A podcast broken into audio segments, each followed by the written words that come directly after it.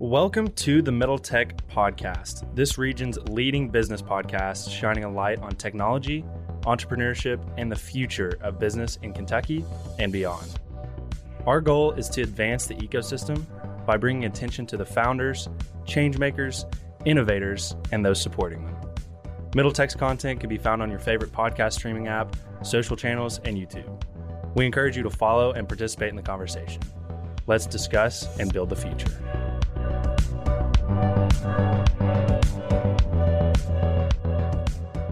Welcome back, guys. You got Logan Jones here with Evan Knowles, and we just sat down with an awesome founder out of Louisville, Kentucky, Matt Langen, who is founder of a company called Stucco. So, Stucco is a software that is helping real estate agents virtually stage homes and apartments by putting 3D renderings and 3D models of furniture and, and different things like that into those pictures that the real estate agents are sending them. And, you know, we went through and looked through some of the stuff on their website and he was he says this in the episode. You ha- you almost have to give disclosures about that this is a, a, doctored picture, an edited picture, because their software does it so well. I guarantee all of us have seen at some point a picture that was edited in this way that has these 3D this 3D furniture put into it because it looks it looks completely real. Yeah, no, it's it's it's hard to distinguish, and you know it ultimately helps these agents sell the home faster. It helps them sell it for a higher price because it you know makes the home look better uh, from the photos and you know provides a lot of a lot of value. And he's got some really cool stuff on the horizon where he wants to take it. Mm-hmm. Uh, and so you know that's a very cool technology. And the world of you know 3D graphics uh, and 3D animation and the gaming space and the architecture space, they're all coming uh, to a head and really kind of becoming the same thing. And it's really cool to see that space develop. I got an inside look at that uh, when I was at Avail. Uh, it's very cool. So very cool startup that, that Matt is building.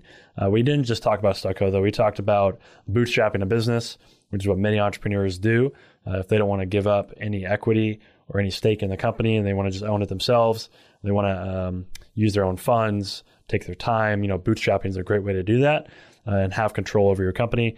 We also talked about mental health for founders. You know, being a founder is very hard. Being an entrepreneur is very taxing, and very stressful. There's a lot that goes into it that people don't consider. We walk through some of those things uh, in ways that Matt deals with them, and he has some great tips related to that. Uh, and then we also talk about product design. So Matt at, at heart is a product designer. Uh, he's designed products for Humana, uh, for the uh, his own healthcare startup, and you know he gives a lot of great tips on how founders should be thinking about iterating their product, working with customers, uh, and and having that customer first mentality as they're designing their products. Uh, and, and that's something that, you know, I think if you're a founder or somebody that wants to start a company, you should really pay attention to that part because that's one of the most important parts of starting a company is that you're making sure your product is a reflection of your customers' problems and their needs. So he goes into that really well. Uh, but overall, this is just a really great interview uh, for a really cool company in, in Louisville that is going to be growing. They're raising a seed round, pre-seed round. You know, he said it's kind of uh, somewhere in that range. 400K is what he's looking for. Uh, so really encourage you to learn about them uh, and check them out. And if you're a founder or again wanting to be a founder, listen to this episode because he gives a ton of tips. He's a he's a veteran. He's been bootstrapping companies for I think almost 10 years, uh, and he's had success. He's obviously not needed to go get another job. So uh, he's had success, and I encourage you to, to take a listen. All right, guys. So before we dive into these interviews, we just want to take a second to highlight our sponsors. They're going to be sponsoring season four of the Middle Tech podcast. Uh, so the first one we're going to go over is Land Betterment Corporation.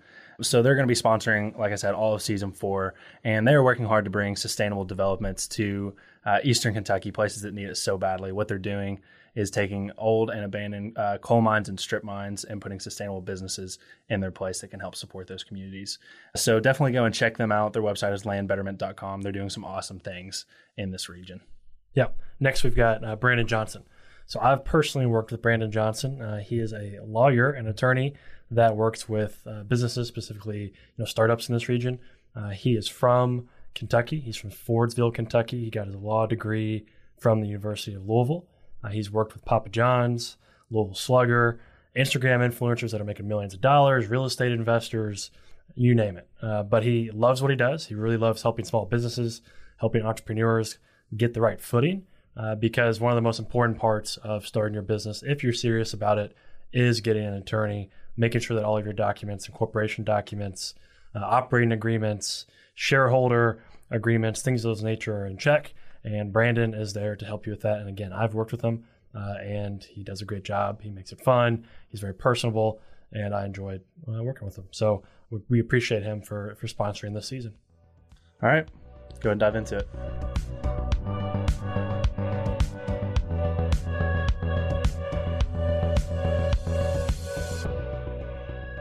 All right, welcome, Matt. Thanks for joining. You're somebody that uh, we've been wanting to get connected with for a while, and uh, our friend on LinkedIn that we actually just connected, Noah Bass or Bass. Um, I think it's Bass. Is it Bass. Noah yeah. Bass gave us the connection, which we're grateful for. Grateful for because you're on our list of people to record with. So thanks for joining us, man. Yeah, thanks for having me. Noah's Absolutely. a good guy, and uh, happy to be connected with you guys. Yeah, no, we're glad we got the connection made. Uh, before we get into uh, Stucco, uh, let's jump into you know your background. Uh, briefly, please go over your education, where you're from, and professional uh, background up until Stucco. Sure. Um, I'll try to compress this as much as I possibly can without putting anybody to sleep. But um, I'm from Louisville, Kentucky. Uh, went to college in um, a small town in Virginia called Lexington, Virginia, a school called Washington and Lee University. Um, graduated there uh, with a business administration undergraduate degree. Uh, capstone was in entrepreneurship, so kind of knew that um, entrepreneurship was something that interested me and I had a passion for. And uh, coming out of college, I got a job here in Louisville at um, a company. It was a good company, but not one that I was um, it, certainly not one that was very entrepreneurial.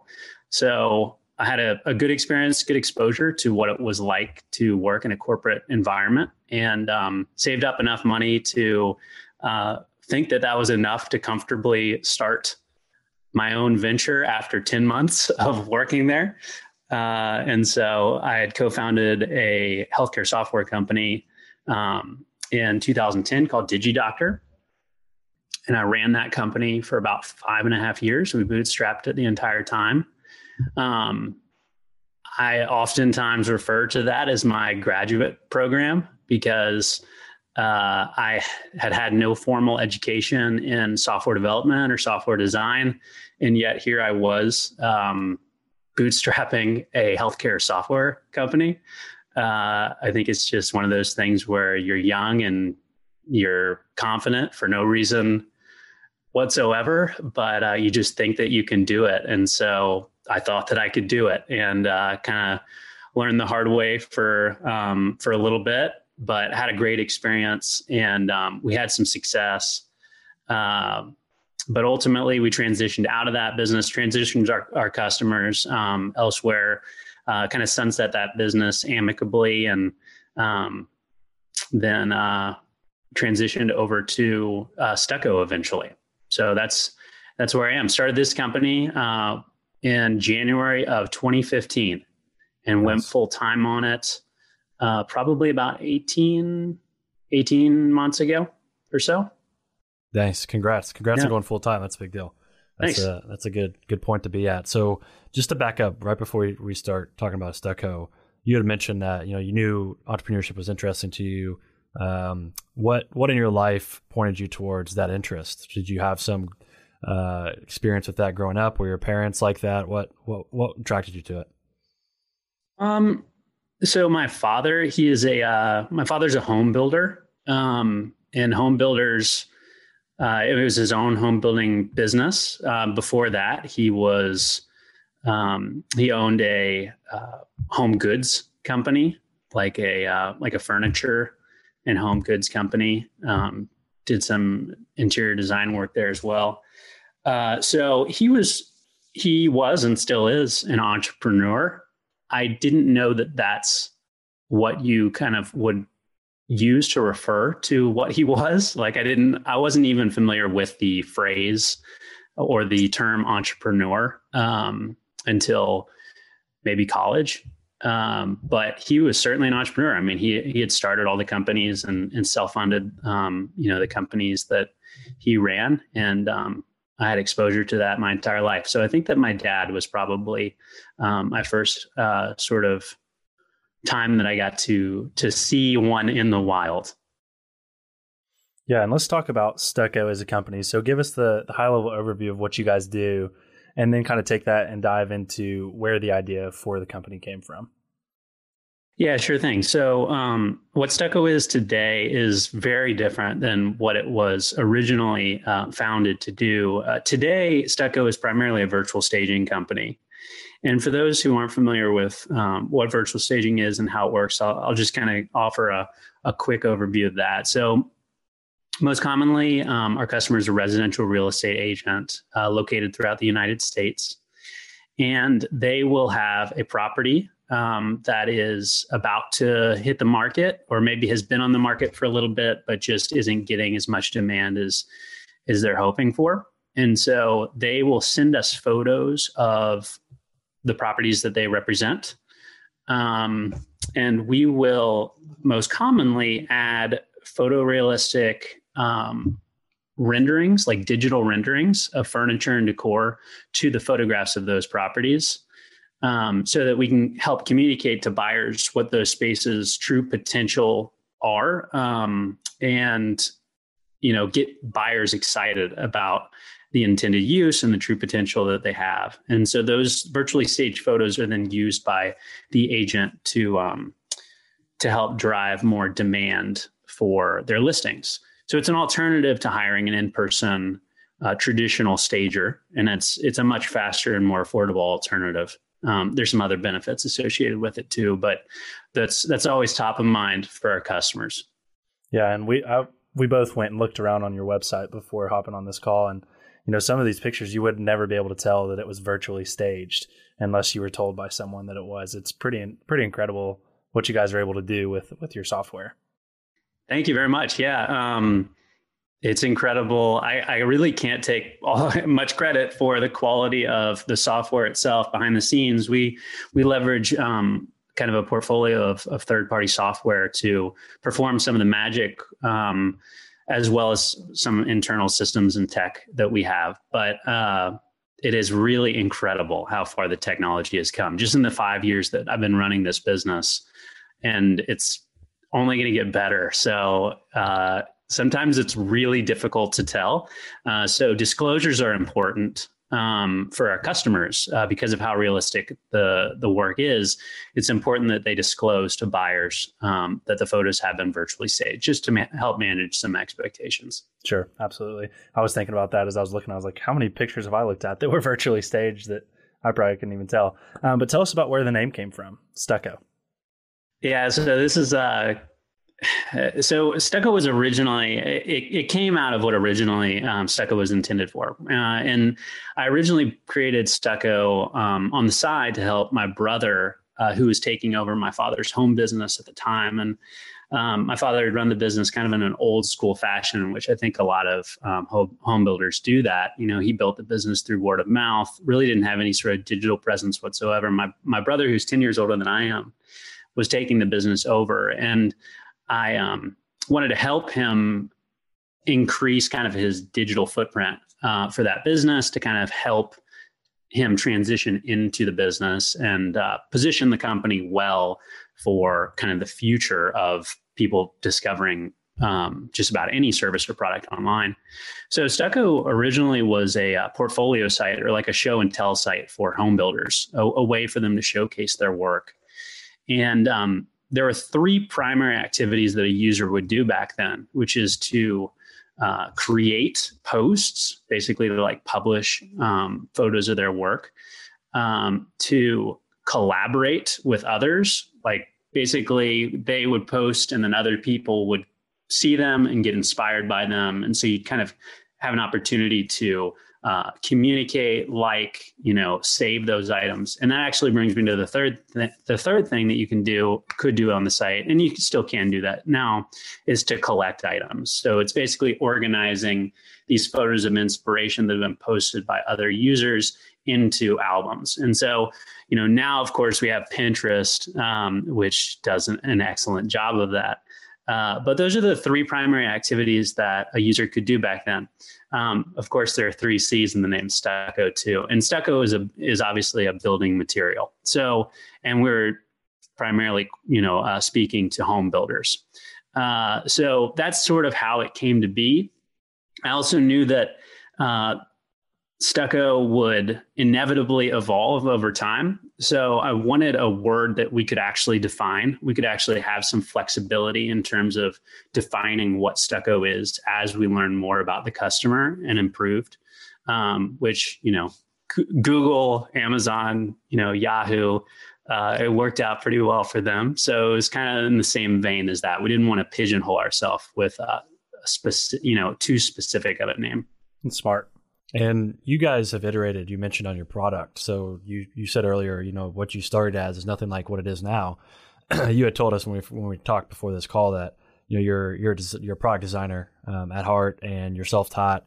Talk talk us through, uh, especially for those listening that are entrepreneurs, like how did you iterate on the product? When did you when did you know when to iterate? Walk us through that that whole process of how the you know products evolved and why. Yeah, I mean, this could be like a five hour conversation. Yeah. Um, but, uh, you know, you, you know when to iterate when it's not resonating clearly with somebody. Um, so it's just when we first rolled out um, the portfolio site for home builders, uh, I was dumb enough to think like if you build it, they will come, which is kind of shocking because, uh, you know, I had I'd been building tech and designing tech for you know a handful of years prior to that. Um, but what's interesting on the DigiDoctor side, before I started Stucco, we had a problem with actually shipping the technology, actually developing it fast enough, and um, you know, security is obviously extremely important in healthcare.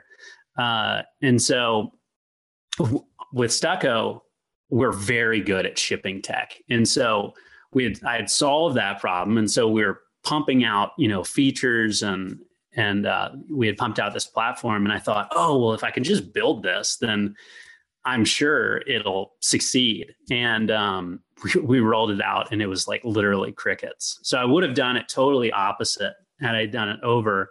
You know i would have spoken with a ton of prospective users and learned if it was going to cut through the noise when i was kind of describing what we were uh, in the process of building but of course, I didn't do that. Um, and so we built it. I reached out to other home builders outside of my immediate family, and uh, we kind of found out that they were interested, but it was it was lukewarm. You know, it, it didn't just clearly resonate. It wasn't like I could send an email and then somebody would reply back and be like, "Tell me more." Um, and so I think as an entrepreneur building any type of product, the goal is to be able to describe what you're doing and to immediately get the resonance um, from the customer.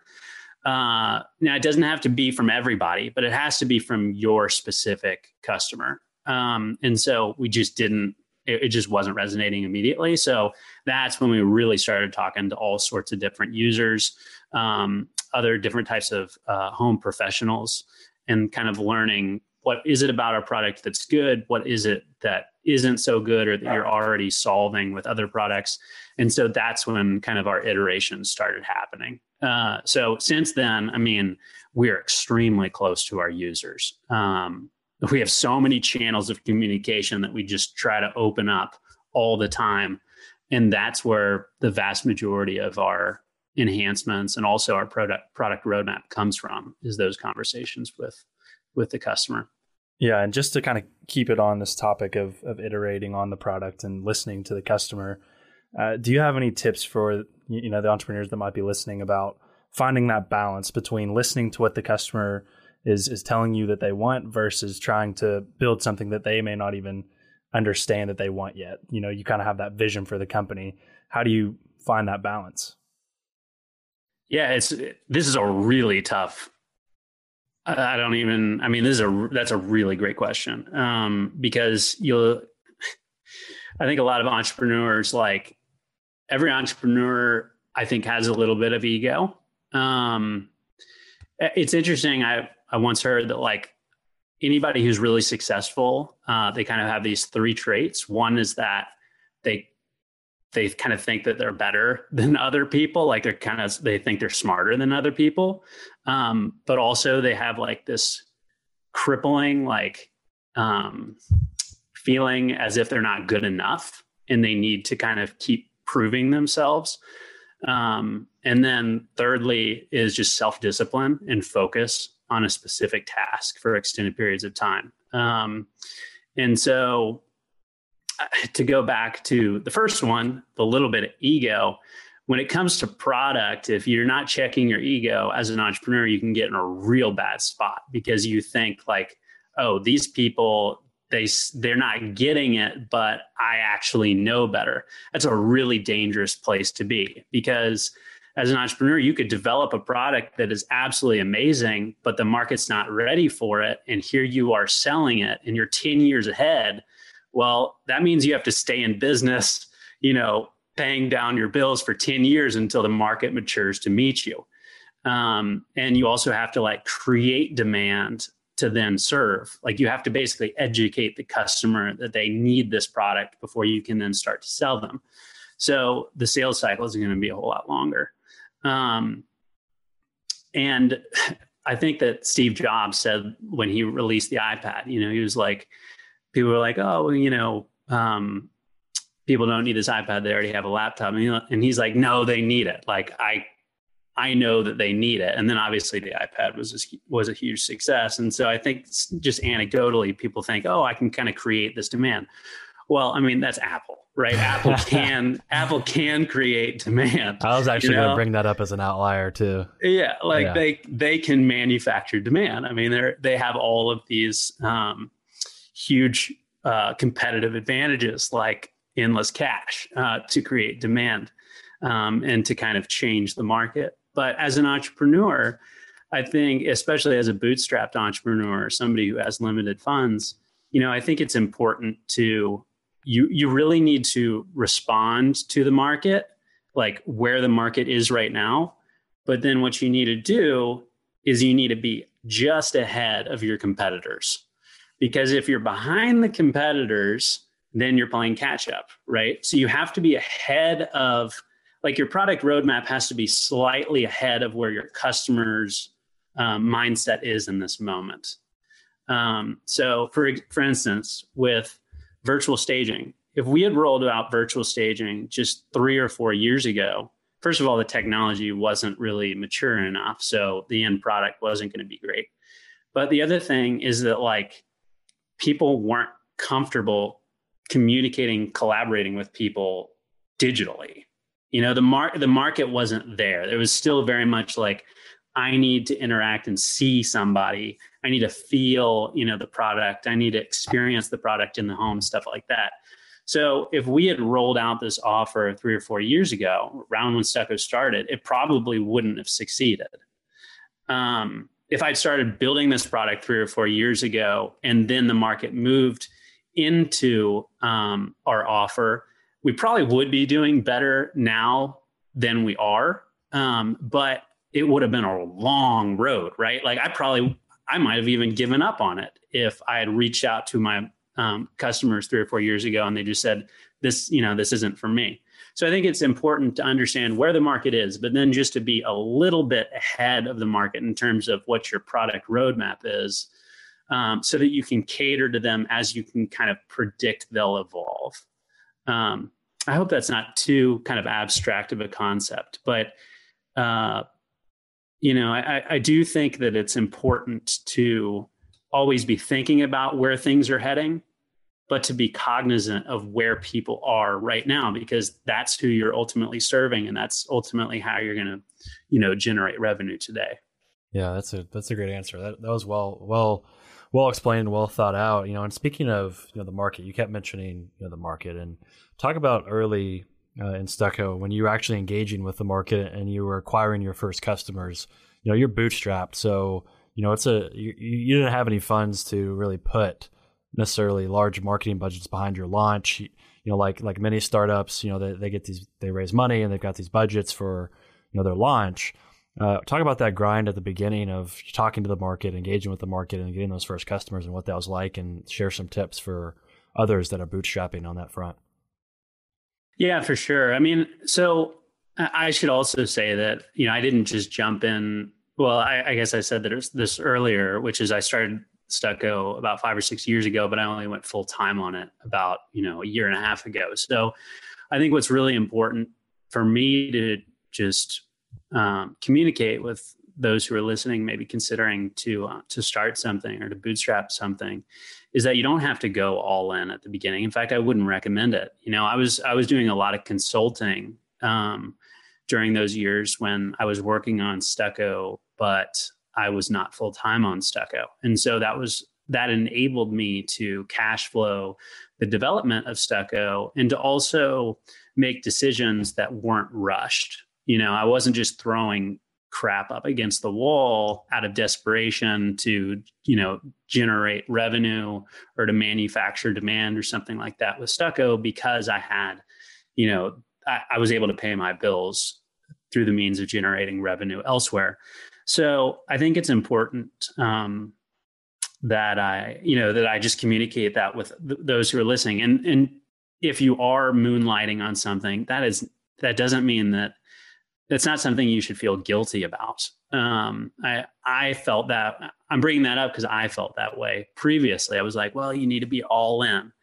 Um, and I don't think that's true. I don't think somebody should be all in until they've achieved product market fit, you know, until their offer truly is resonating and they understand that they can build on top of that and really create a business around that you know what's resonating today uh, so that's what i would recommend is is to keep iterating on the product until you achieve a product market fit and then you should have the confidence enough to go in, all in full time but in terms of like how you get those first customers um, uh, specific to the question that you asked um, I would just always try to leverage your sphere. You know, I mean, who do you know that can help give feedback? Who do you know that's willing to be a first customer? Um, whether that's your friends or family members or a mutual um, contact in a Facebook group. Um, you know, these are these are good kind of safer ways to have really honest and intimate conversations. Um, beyond that, I think the path of least resistance is to run uh, ads. And um, I actually recommend running search ads uh, to as your path of least resistance to an initial sale because those people are already expressing buy, buying intent. Whereas with Facebook ads, all, although they're fantastic or can be fantastic, uh, those people might click on something, sign up for something, but they're just bored and trying to, you know, fill up their time when they're in the Whole Foods, uh, you know, checkout line, right? So I wouldn't read too much into that. What I, what we did and what worked out quite well for us is, you know, we started running ads using search ads um, because those people were already expressing demand in something and then trying to see if they would transact with us. And then when they would transact then try to deepen the relationship with those people because they've already kind of expressed a desire in what we have to offer. And then once you achieve um, once you're really clear on that offer and the pricing and stuff then i think it makes sense to kind of scale out on some of these other ad platforms. Um, but that's what i would recommend in terms of once you're ready to kind of invest in, in some advertising um, and to get some feedback from people who aren't who isn't your mother, whose feedback might be a little bit skewed. Yeah, makes total sense. And, and what you were saying about bootstrapping early is, you know, that, that, that resonates with me currently. I am bootstrapping a company currently, and everybody has different scenarios. You know, my co-founders, you know, they're not going all in and, and full time. Uh, and I, I have an awareness on why. And, you know, it's just an open dialogue you got to have with, you know, yourself and your co-founders if you're co-founding a bootstrap company and make sure you all are on the same page and, transparent with each other and have you know your all's goals and intents you know in mind because it can be emotional uh, you know bootstrapping a company um, talk about some of the emotions that that come along with not only bootstrapping but you know just being an entrepreneur and how you deal with those because i don't think that's often talked enough, about enough is you know the emotions that come along with the stresses that come along with being an entrepreneur talk about talk about some of those and how you deal with them yeah, I mean, it's tough. Um, it's something that I wrestle with on a daily basis. I've been bootstrapping now for about 10 or 11 years. Um, yeah. And yet it's something that I still wrestle with. So um, I don't know how qualified I am to giving a ton of advice on this topic, but uh, entrepreneurship, especially a bootstrapped um, entrepreneur, it can be very lonely. Uh, so, you know, you spend a lot of time by yourself uh, with your laptop, um, and there are a lot of times that you'll doubt whether you know what you're working on is going to succeed. Um, you know, you have opportunity costs. You have some pretty significant opportunity costs um, in terms of foregoing, you know, a, a well-paying job elsewhere. Um, and I've found that you know people who are good entrepreneurs, I mean, they can really succeed elsewhere. Um, so there, there's some pretty steep, steep opportunity costs. Uh, but you know, at the end of the day, you do have to have a lot of self belief, and I think that you, I think that you earn that confidence, and which can kind of quell that that some that skepticism that might crop up on occasion. Um, you can create confidence by just uh, getting close to your customer and understanding that you're creating something that is of value to them. Um, that's the thing that just silences me. Like every every single time my phone buzzes because somebody just made a purchase. I mean, that's uh, that just instantly starts kind of eliminating uh, any type of fear you might have about you know inevitably what what the future might look like. We also collect um, feedback, like positive feedback from all of our customers. We'll take screenshots um, of any type of compliment, and we have a huge portfolio of positive customer feedback. Um, it's really important for us to look through that on a regular basis just to kind of flood our minds with all of the good that we've done and you know all of the good kind of the goodwill that we already have between us and our customers um, so i think that that's uh, a really great way to just kind of get back into the right state uh, as an entrepreneur and as a team um, but you know i mean this com- this topic could go all sorts of different ways i mean you know i have different kind of work uh, workout regimens or uh, sleep is very vital which a lot of entrepreneurs you know uh, can oftentimes try to uh, like hack, which is you cannot hack your biology, in my opinion. So, um, but yeah, it's it's definitely tough. Um, but in my opinion, it's totally worth it. It's totally worth it, hundred percent. Yeah, I resonate with with a lot of that with what you just said because I am, especially with COVID. Like COVID's COVID's been different. So I've I've been full time, uh, you know, since since May, so several months now. Um, and the, lon- the loneliness is real. So coming out of COVID, I'm definitely gonna look for a co co-working spot. Yeah. Because um, you definitely don't want to be, you know, working that hard and stressing yourself out, and not have somebody to turn to, even if it's somebody that you might not know well, to have a conversation just for a few moments, get your mind off of off of something. I'm starting to realize that and become self aware of that as I sit in my room and work on my two monitors and just stare at them all day. You know. Yeah. Um, so I definitely resonate with that. Um, and you know the other the other things you mentioned you know i, I definitely i definitely agree um, you know it's something that we could go in a lot of different directions with and you know as i've gone through this journey uh, bootstrapping and, and, being alone i realized how many other components of your life come into entrepreneurship and create a healthy entrepreneurial mind you know if you're too much weighted towards you know work you know you're going to burn out and I've, I've felt that and you know if you're too weighted against uh, you know other things that are distracting to you, you're going to feel like you're not getting enough done. And so it is a balancing act of not only your body, your mind, and your work, but you know also the people around you. It's so true. I'm glad you mentioned all those things. Uh, but that could go in a lot of directions. So let's let's keep going with the conversation and uh, not go too deep into that. So have you raised any money uh, with Stucco? Talk about you know any funds that you've had out, um, any third party funds you've brought in. Yeah, so um, we're actually in the process of closing our first round of outside capital right now. Um, so we're in the process of raising four hundred thousand um, as our our quote unquote seed round, which is kind of bizarre to name it that, just because of um, you know all that's been invested into Stucco in the form of cash and and time up to this point. But it is our first round of outside capital.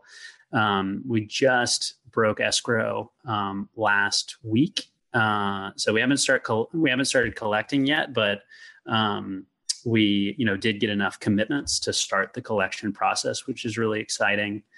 Um, prior to that, we did win the Render Capital competition, which is um, which is you know great Vogt of confidence. Uh, came from Louisville, which is awesome. Um, and uh, that was, a hundred thousand dollar um, warrant agreement, and then we also won the vote awards, which is a twenty five thousand dollar grant last year. So those those two were were really you know fantastic, like shots in the arm, you know, great momentum, great in, great positive indicators. Uh, and it was the first time that I'd ever competed in in something like that. Those those are the the only two things that we actually entered. So it was neat to like receive that sort of positive feedback and and the cash is always great and the connections were amazing as well they were both really good experiences um, but to be totally honest just like that signal of you know having won both of those was um that was probably the best thing just like that confidence, right? Other people indicating that we're on the right path. Um, and it was really good for like team morale and stuff like that. So, um, yeah, that's that's sort of where we are from a, a, funding perspective. Our round is still open technically right now. So if anybody is listening and interested in um, learning more, uh, you know, I'd, I'd be happy to chat with them about you know what our future looks like. Yeah, we have some some VCs that we know are listening pretty frequently. So we have connected startups to VCs. Yeah, it, through it our, happens. Through our episodes, it happens yeah. for sure. Um, so let's let's transition this conversation into you know you're a startup in Louisville, and we always try to try to get out of the entrepreneurs that we're interviewing what's going well in their area, you know what their cities are doing well to support entrepreneurs. So what are some things that Louisville is doing really well right now in terms of the entrepreneurship ecosystem? Yeah, what I love about Louisville um, is that all the other entrepreneurs in the area seem to be rooting other entrepreneurs on. It's not like a sort of a cutthroat, like I'm your competition type of thing. It's very much like a I'm on your side, cheering you on. How can I introduce you to other people, whether those are prospective investors or customers or whatever? I mean, it's it's just a very friendly atmosphere. Um, and that shouldn't be too much of a surprise. I mean, I feel like Louisville is, is sort of that way um, more broadly. Uh, and you know, like the Vogt awards, like Render Capital, you know, there there are some really good opportunities locally for funding. I know that that's something that's very typically brought up as a weakness of the Louisville environment is access to capital, and um, I kind of have mixed emotions about that. You know, I mean, like, yes, it's not Silicon Valley, and the vast majority of our seed money actually came from outside of the state. So, you know, I guess it's not ideal, but uh, there there is money available in Louisville if you're willing to um, seek it out, and if you have a a company that's worthy of an investment. Um, and I think that with co-working spaces like Story, uh, you know, it's there are more. It, it's easier to uh, to kind of open up a shop and to have a, a physical place in which to operate um, a company, which I think is exciting. Um, so yeah, I think Louisville has a lot going for it. It's also the cost of living is also, you know, fantastic. Uh, so it's a nice, safe place to sort of test an idea um, and uh, kind of a low cost way to uh, develop tech and to start conversations with customers um, and achieve product market fit. And these days, you know, you can connect and, and work with anybody anywhere. So uh, you can be located in Louisville and spend, you know, 10% of what you'd spend in, in the Valley. Uh, and you can still access talent if you're willing to look for it, you know, online. Yeah, bootstrapping yeah. probably would have been way harder on the one of the coast. yeah. Yeah. No, it would have been impossible. Yeah. There's no way I would have I wouldn't be here working on on stucco if I'd tried to start this in in the valley six yeah. years ago. Yeah. And you know, you talked about it there. It's you mentioned as being kind of a strength, the access to capital. We've heard it we've heard it both ways. Uh, we talked to um, uh, John Wilmoth at Poplar Ventures, and you know he, mm-hmm. his stance was if your company is worthy of investment, it's going to find investment. I'm really interested to see how COVID is going to affect this area in terms of access to capital going forward, because now some of these you know venture capital firms are much more willing to invest in companies that are not in their own backyard, whether it's a V or whether it's a Silicon Valley VC firm or you know we just talked to Drive Capital not too long ago on, on a phone call. Those VC firms are are becoming much more okay with getting on a, a Zoom call with the founder and then investing based off of that. So I'm wondering if we're going to see more of that investment come in, and the VC firms around here are going to start saying, okay, maybe we should be more, you know, seek out more risk. I'm wondering yeah. if that's going to have any sort of impact on on the way funding is uh, distributed around around the startup community here. Well, I think it is. I mean, I'll just say, like, first of all, this is the first outside money that I've ever raised, so I, I can't really compare it to a previous experience. But I would, I would think it to be kind of a fair assumption to make that um, if I tried to raise outside capital 10 years ago versus now 10 years ago i would have had to drive to indianapolis. In fact i i did drive to indianapolis one time to talk to a vc about possibly investing in in my previous company. But um you know like they would have absolutely scoffed at the idea of jumping on like skype or you know and and god forbid investing in what you're doing uh you know remotely.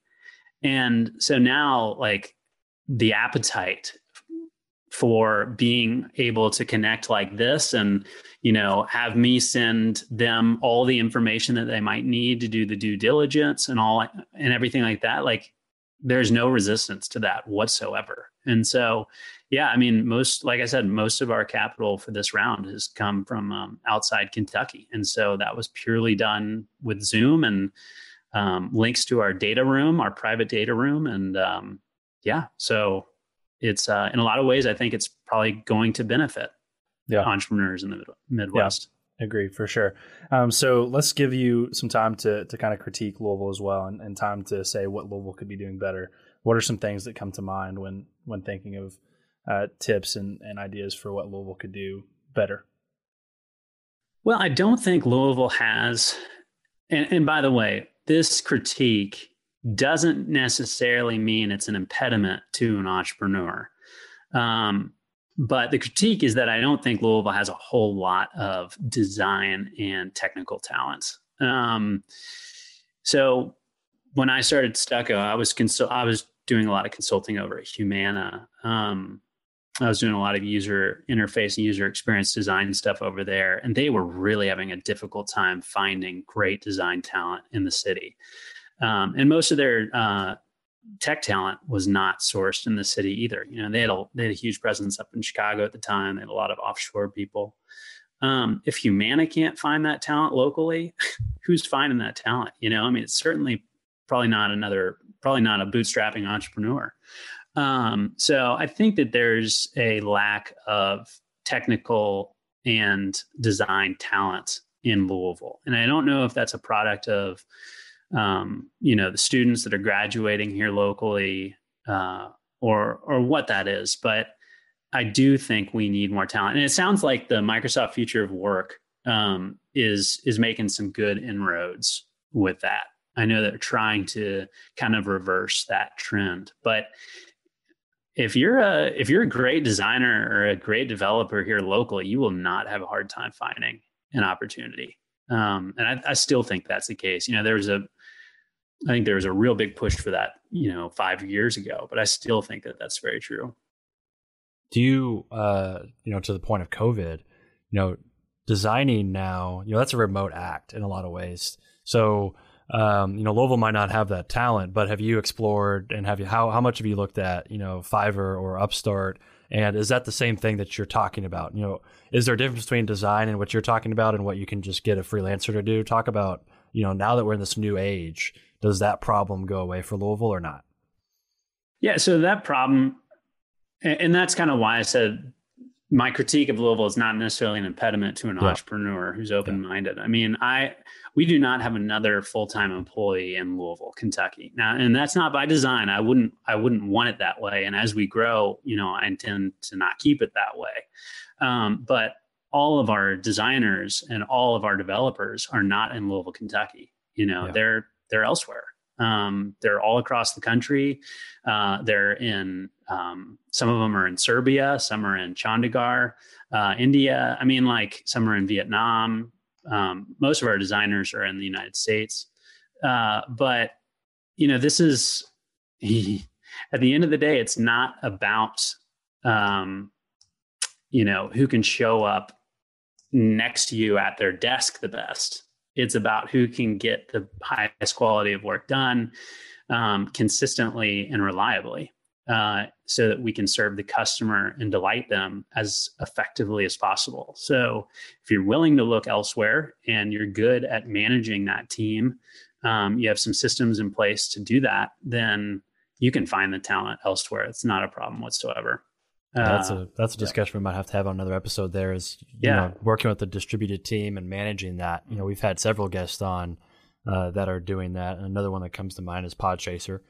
Um, mm-hmm. Bradley at Podchaser um, is doing that and has had great success with that. So you know, that's probably a subject we could you know do a better job of talking about more. You know, now especially with given the landscape. Uh, that, yep. That's that's a good point that you made. So we always want to end on you know forward-looking statements uh, that are optimistic uh, about the future. And so, give us your forward-looking statement briefly on you know stucco, and then hone it into Louisville as well, on where you see this this region in Louisville going. Yeah.